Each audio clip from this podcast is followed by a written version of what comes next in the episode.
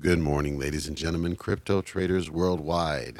I got some, I got a lot for you today on today's news update on various topics, but I'm going to center in on three because they are the most important right now. And follow along with me. It'll be a little bit difficult to, to track with, but I think once you get into the groove and I, I kind of start smoothing this out, that it'll start making sense what we're talking about. But you know, let's start let's start the morning with the, the elephant in the room, which is Saitama.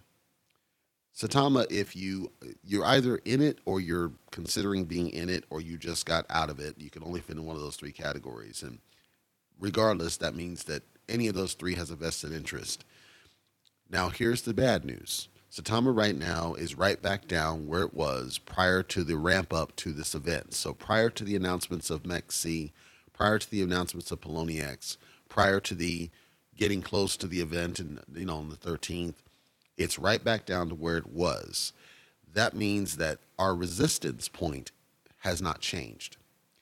Why is that significant? Because if our resistance point was not changed after all of the different uptrend that we had it means that the vast majority of people that sold out were some of the whale wallets that were out there that had a significant bags in the thing and those are likely ones that are they're expecting the up up up up trend. They're not they're not they're not as stable when it comes to any sort of not quite negative news but unexpected news.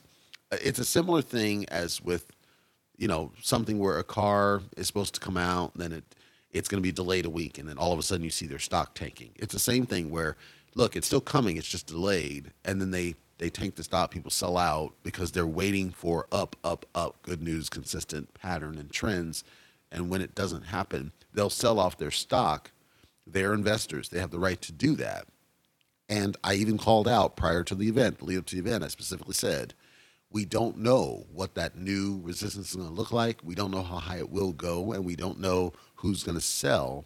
Because even if it did skyrocket, let's say it kept going up, let's say that the thing did launch on on deck, you were still going to have major sell-offs because of people who became millionaires. I call that that this is a normal, natural expectation, and that was why I couldn't make a hard prediction until we had the event go through. Then we could get a good sense of where we should be and where we should land.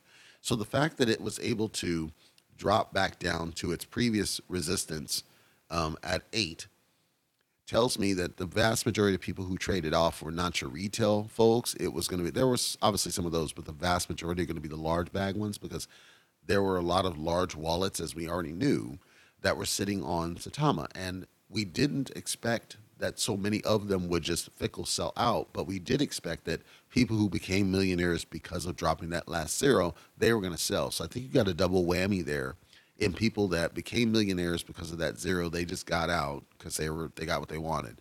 And then other people who sold out because they were disappointed with the event. As i'm told by and large the event was a, a shindig a get together. Hey we're going to have a good time. We're going to celebrate what we're doing with the token. But there wasn't significant substantial information given with respect to SaitaMask other than hey it's coming in two weeks and here's the stuff that it's going to do but it's not going to be today like we had told you it's going to be and a lot of people's disappointment at the fact it wasn't showing today because especially now because gas fees have been spiking recently. So i think that played another factor. The fact that you could have used that as an opportunity to get ahead of the gas fees and this is your time to say yep we've got our tool. But because of factors outside of their control it's not going to come. And so the net effect is disappointment from certain investors who just say oh, i'm just going to sell as I said in last night's podcast entry, I think the better answer is to simply say I'm not going to buy in until I see that there's more significant, substantial progress made in the project. I'm just not going to add any more because when you sell, especially if you sell at a loss, you're only hurting yourself. If you think about it, you're not hurting anybody else. You're hurting yourself because remember, reflections still go to everybody else. And so once the thing goes back up, because it will go back up, all that's going to do is cause people to have more value sitting on the ba- sitting on their bags that you cashed out on. Now, maybe you don't care as an investor. You have every right not to care. I'm not criticizing your individual choices as an investor, other than to say and repeat, I think you made a mistake because I think that your reaction was based on emotion and possibly a little bit of alcohol. But I don't think it was based on strong fundamentals. Because if again, if you realize this kind of thing is common in stock, it happens all the time. Are there sell-offs? Sure, but not to the degree we're seeing here, where it literally loses half of what it gained. That's that's unheard of. So that tells me that there were a lot of people there that had high expectations, rightfully so, as investors, but then they sold off because their expectations weren't perfectly met.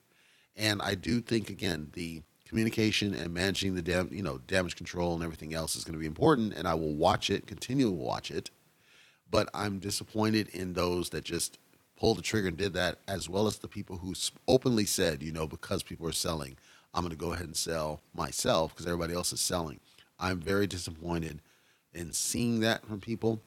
I understand that there was a perception bias as well with Joe Geoghegan, where because he's sloppy drunk and apparently he's asking for money and this and that and the other. I don't know. I don't know what.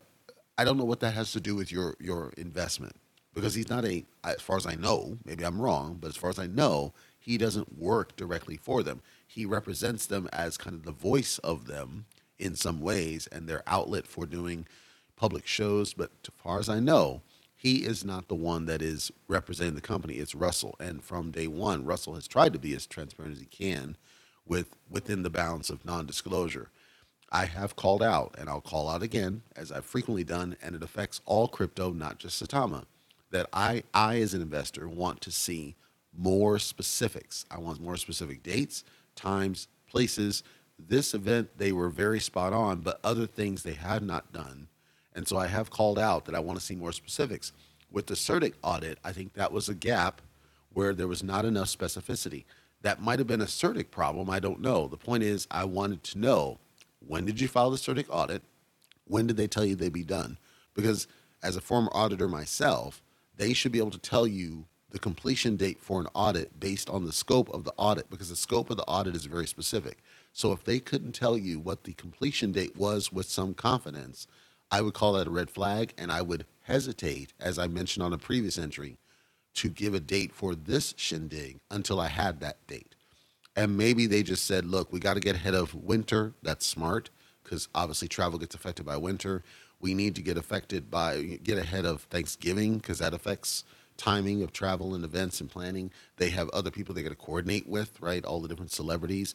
I understand. And I understand the problem that they were fighting to manage all the different moving parts and pieces. I'm simply saying that to me, everything still should have been around the CertiK audit, knowing that none of the rest of it would really be effective without that completion. And if you didn't get that completed, or they couldn't tell you when it was going to be completed, to me that's a that's a red flag. Because as an auditor, they should be able to tell you within the scope. It's a very specific scope, and we know that COVID delays them and all that. They still should be able to tell you a date as an audit firm. From my perspective, that's an unacceptable gap on CertiK's side of if they didn't give a date, why couldn't they? And then on the Saitama side, why didn't you pin them down for one? And if you tried and they didn't do it, then to me the event should not. I would just take the deal, take the L, and say, look, let's just do beginning of December and just kind of see if we can work it there. I, I also think that some people um, were more upset about the the cost of travel because you have to fly out there. That's cost. You have to do the hotel. Hotels in Vegas are a joke in terms of cost. There's all sorts of other expenses that went into doing the event where it is it has a parallel to Keanu Inu's donation deal because you're not going to get that money back, right? You went to the event and you're not going to get that money back for what you spent on the event. Of course, you chose to spend on the event because you chose to go there. And if you chose to go there only because of Saitamask specifically, I can understand the, the frustration, but I would question why you would just go out there if all you cared about was Saitamask. I would have just stayed home. To me, if you're going to an event like that, you should go because you want to meet the team, because you want to meet the people, because you want to see Willie D. You want to see, I think they said Floyd Money Mayweather was out there. They said all these different celebs, and you want to see them and possibly get a photo and have this shindig and just be around people that to me would be, would have been the better logic of why you would purposely spend the money. Like I can't imagine myself spending money to go out to a function just to see a tool when I can see the tool after the function for free. that uh, that's me. I'm singular in that regard. I just don't understand that logic if that's all you cared about. If you didn't like the way the event went off, that's a valid criticism. Perhaps you didn't like it. I do, I'll call this out and then I'll switch topics.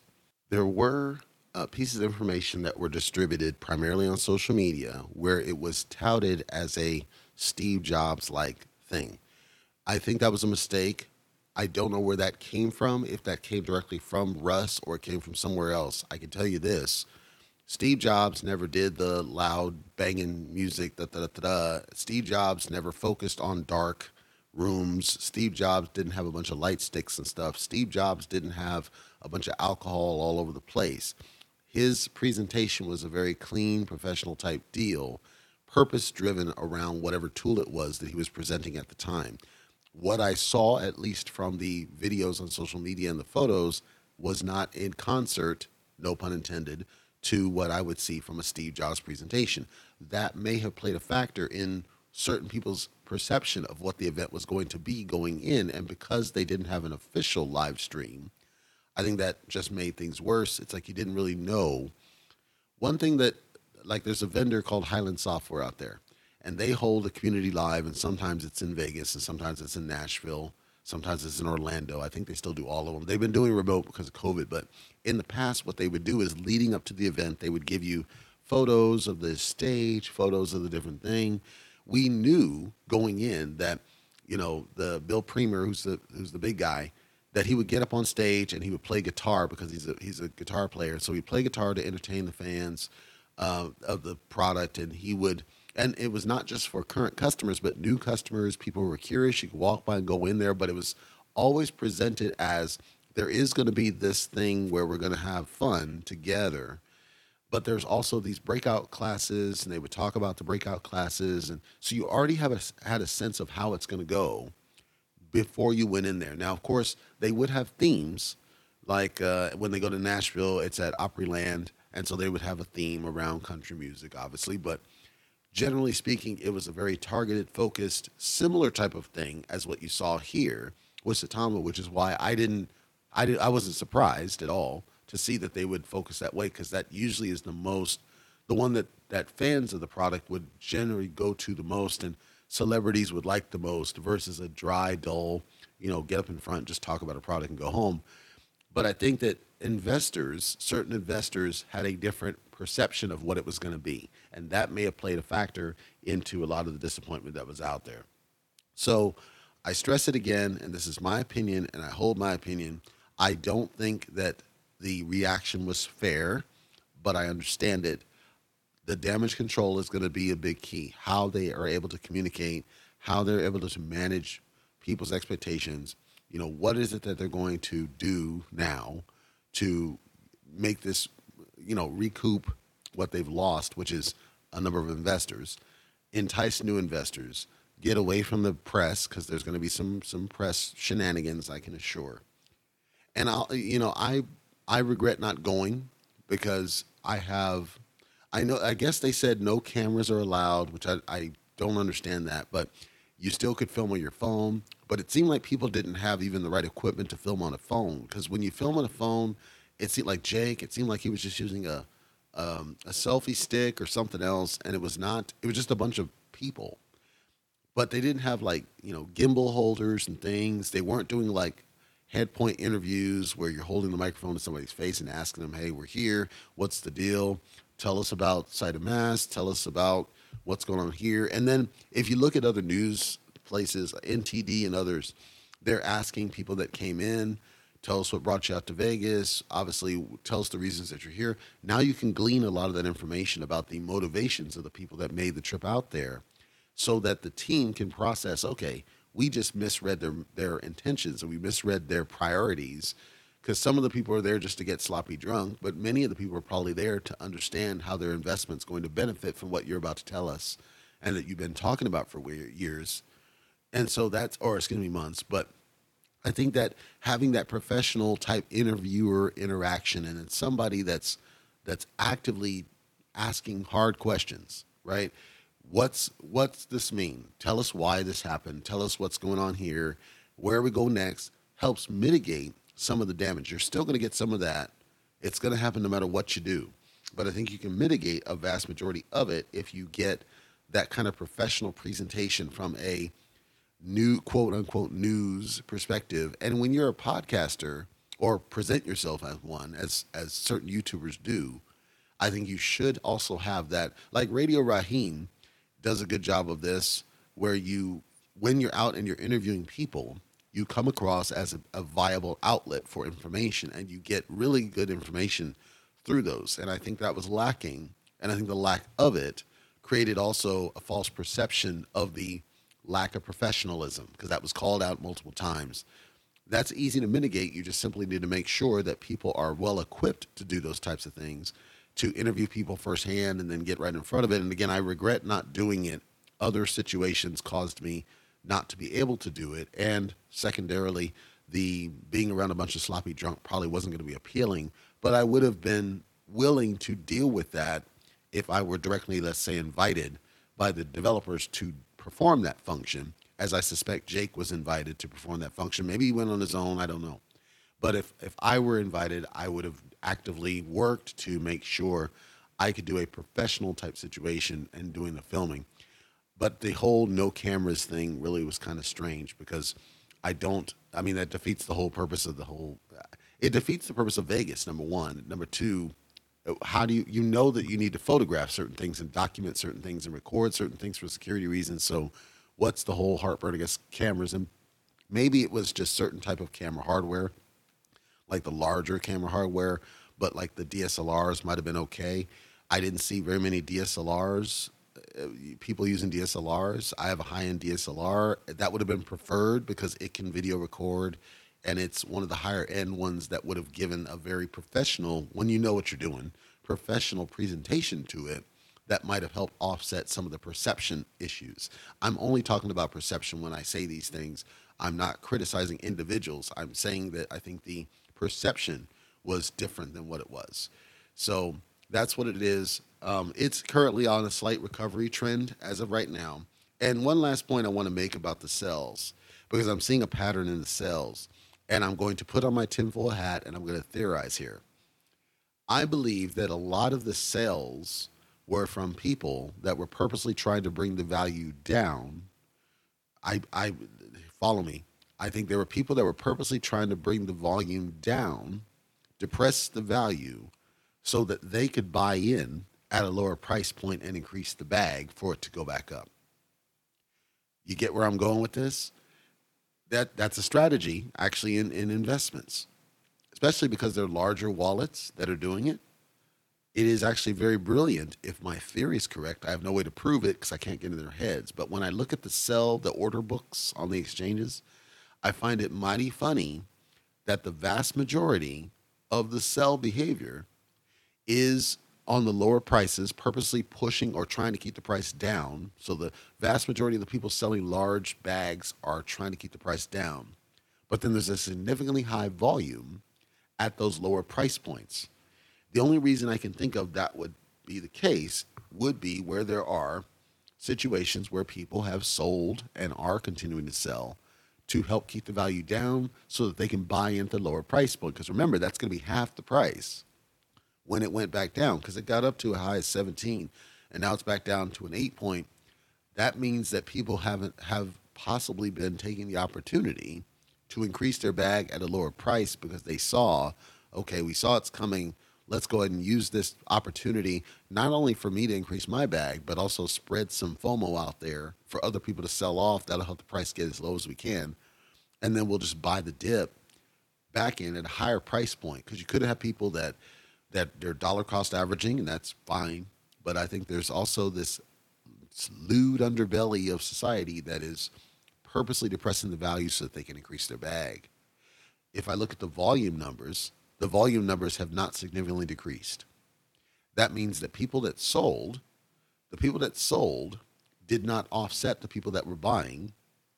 The only logical possible reason and explanation for this would be people that sold with the intent of buying at the lower price.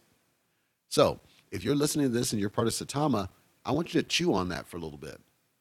I want you to chew on that. And you know, you got to understand how the how the game's played. You know, it, it's a hustler. You know, you're a hustler. You got to understand the, these people how they think. That there's a game to this, and once you master the game, you you start seeing through some people's strategies. All right, let's switch topics. I, I did almost perfect 20 minutes on that one, but I thought it was important. But let's switch topics now. Let's cover another exchange. And the reason I dedicated this one on this particular update is because it won't take me long to cover it because it's garbage, and that's Indoex. Indoex, I'll just summarize this right now. It is the ghetto of exchanges. It is the Dollar General of exchanges. It is the dollar store of exchanges. It is the pick and save of exchanges. It is the swap meet of exchanges. It is the lowest tier of exchange I can possibly think of of all the exchanges I've ever talked about or experienced. I can't think of a more distasteful, unappealing, pointless exchange than Indoex. And when you you're like, I don't know, I haven't even heard of Indoex. The only reason I got into Indoex is because ID Finance, it that coin, that's the only exchange, open exchange that is available to trade that token is Indoex. So if you want to buy ID Finance right now without the gas, you will need to go to Indoex. Now there's some pros obviously if ID is something that you're interested in then you would need to go to Indoex. There's a couple of other ones, but they're garbage. I might not even cover them. They're so bad. Indoex is the only one that was closest for the United States folks. And so when I looked at Indoex and I'm trying to figure out my head around how to get around this thing, I figured it out. It was fine. Once I figured it out and I was able to do what I needed to do, which was to sell, because I was trying to sell the Ethereum ID and buy into Binance ID. So I was able to get the ID over there. I was able to do the setup pretty easy. The interface is not terrible, but it's just ghetto looking. I was able to sell like fine, and then I needed to transfer out. The transfer out took forever. No reason it took forever. It took earthly forever. Um, and there are certain things they'll let you withdraw, and certain things they won't. And then their minimums are a joke, and just it was hard to finagle the interface. And then certain ones they don't even let you withdraw, like Binance, BNB, for no real reason. You just can't do it. And so there's all these different things that I think are turnoffs for people. However, I'll stress it again. If you want to buy ID finance, which I recommend, but if you want to buy ID finance, I would advocate for that particular uh, interface to do it because there's going to be a bridge for Ethereum versus Binance. When that bridge comes up, it means that you'll be able to buy Ethereum ID on the cheap, and then you'll be able to convert it straight over to the Binance Smart Chain and right now, the Binance side of Ethereum is spiking. So it, I think it's worth at least looking into if you're looking to diversify your portfolio. I don't recommend a YOLO at this point because there's a lot of. I, I called them out as a very good. They seem to treat their people as investors, and they seem to have all the right intentions to get back on track from all the issues they've had. As I mentioned in a previous, they started as an as an ID Inu as a dog based token, and then they've since been trying. They had an issue with the liquidity that was of their own design, and they've since been trying to recoup what they've lost and rebuild as a new, more serious, more professional type token. I've advocated for them to get on Shiba Swap, and at one point I talked about them getting on MetaMask. Right now would be a good time for them to look into that because with the delay, it buys them some time to get more exposure, I think, within the SITA community. So I have advocated a couple things to kind of get them on track. And then the one thing holding them back, I think, was it took a long time for CoinMarketCap to update Trust Wallet so that they could reflect correctly with the logo and the price. It's now good on the Binance side and the Ethereum side. So if it is something you're interested in, like I said, Indoex is the best way to buy it if you're going to use fiat or you're going to use another coin you want to convert over to it. I would do that over Uniswap because of the gas fees. And then my third topic, and then we'll wrap this up for today. There's uh, there's a new not new. There's a different layer of communication with tokens. This layer, as I mentioned it briefly, is Polygon. So that's why I said it's not new. It's been around. But Polygon. So if you understand Ethereum, Ethereum has layers that are being built to support the different types of tokens. When you talk the Tron network, as I've mentioned a couple times, and I still haven't done that one, then I will. The Tron network is a different level over Ethereum Polygon is a different level over Ethereum. Binance is a fork of it, so it's not really a level. It's actually its own. Think of it as its own Ethereum in a way, right? And then Fantom is a layer is a level, level two. These level two providers, the benefit, or at least the perceived stated benefit, is lower gas fees because of the way that they are communicating. So Polygon started to become more popular as a way to mint NFTs on the cheap. NFTs predominantly, not all, but predominantly now are being minted on the Polygon side. There's pros and cons to this. One, it's cheaper for the developer. Two, it's cheaper for you if you want to transfer that NFT to somebody else or somebody wants to transfer it to you. It's actually very cheap because Polygon is very cheap to transmit. The downside, of course, is that it's not easy to get into the Polygon ecosystem. And Coinbase, the main Coinbase, it'll let you buy Polygon. The, co- the token's called Matic now because they merged.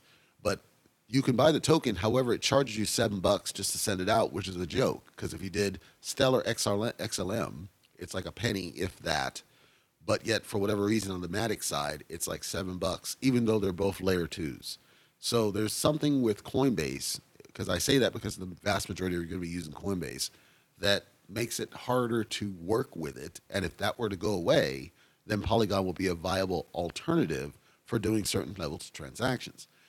So if you wanted to buy into a coin or a token now that has been minted on the Polygon side, and this is what I'm going to talk about here in a second, you would have to jump through some hoops to be able to do it. Basically, buy the Matic token from or Polygon Matic token from an exchange, and pretty much all of them support it to some degree. That's not Coinbase, I mean buy it there, and then send it over where you want to go. Now, the exchanges will charge you like two bucks or a dollar fifty or something, basically the cost of one token, uh, one coin, to send it wherever you need to go. So if you have like five dollars worth, you're going to get about four dollars or three and some change on the inside. Then you need to find a wallet that supports it, and of course, MetaMask does support it, perfectly fine. Trust Wallet supports it, but you would need to have either a dedicated Polygon wallet or a multi coin wallet defined to be able to receive it. And then you got to be careful because Polygon has a Binance variant, and that's not what you want. You want the one that is just the Polygon coin specifically.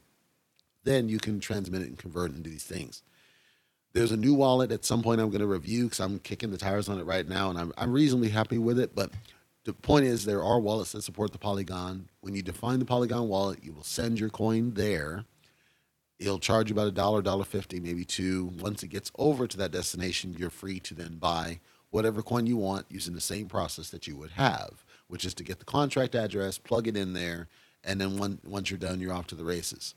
Now you have to be careful because there seems to be a lot, a lot of scammers on the Polygon chain, and it looks like a lot of them are coming from India based on what my research has yielded to the point that the moment you send that transaction across, you, uh, in the new wallet, you'll get this. You'll get the garbage token show up. You know the da da da da dot org, and it's like eight hundred thousand tokens, and it's like two hundred thousand bucks. These are scams, and the moment you hit it, they're to basically drain your wallet. Now, this is a good reason why I tell people to create a separate wallet for these new, like if it's Binance, I would separate a wallet from Binance versus Ethereum not just because of the scam, but also because it's easy to work with. But also for Polygon, or if you're doing Tron, I wouldn't worry about. Nobody's really scamming Tron because of the way it's built.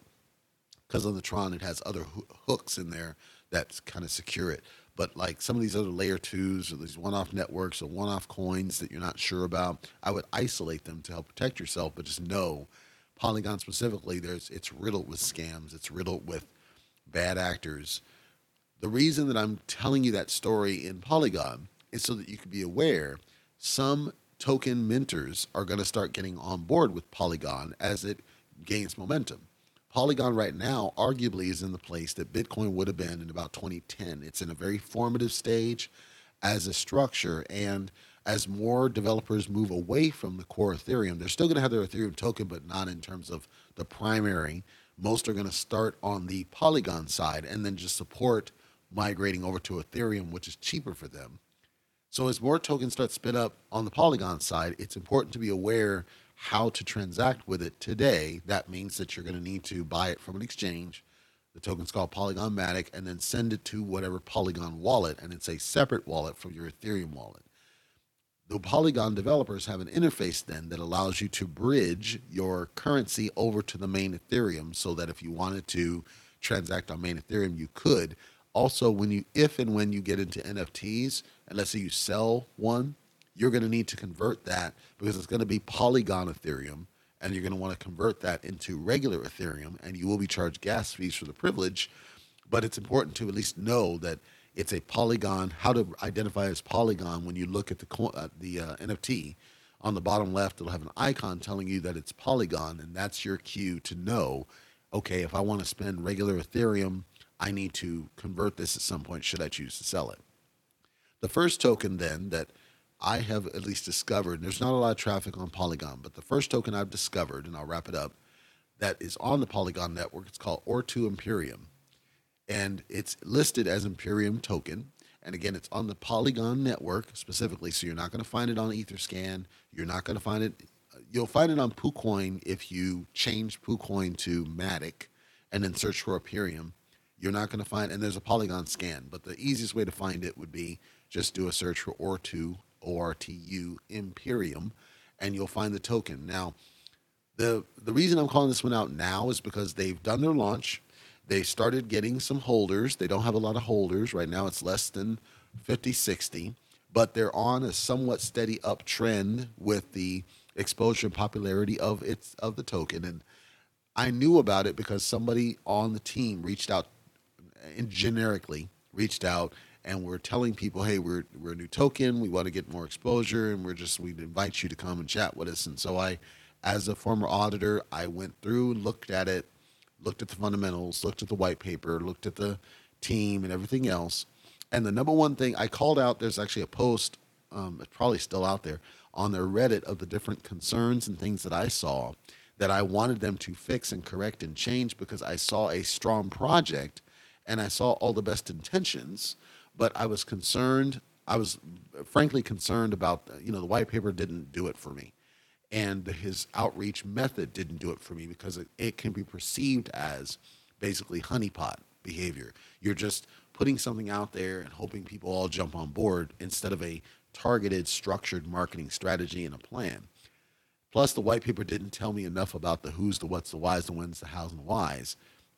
I wanted to know more about, hey, look, Tell me who the team is. Tell me what the what problem this token solves. Tell me what it is that we're trying to do. They have it, but it's more emotional rather than functional. And as an investor, I like to leave the emotion out of the picture. You can talk about, you know, we're concerned about the deforestation efforts, and our goal is to try to replenish our Earth supply. Da, da, da, da, You can state that as a fact, but when you say something like, and this is not them, I'm just saying, when he says something like, you know, we love a green earth and we just want the green earth back. And so we're trying to, that's overly emotional. I'm, I'm not saying change what you say. I'm saying state it in the form of functional, factual, actual, actionable things that you plan to do and that this token will support to convince me why I should give you my money. That's that's what my feedback was. Initially they pushed back on it, eventually they bought into it and at least on the face said that they were going to change it. I checked the white paper recently; it has not changed. So maybe they decide not to take the feedback. I can't force it upon them. It's up to them. It's their token. However, it seems like it's a reasonably stable project, and it seems like it's on again an upward trend in pricing.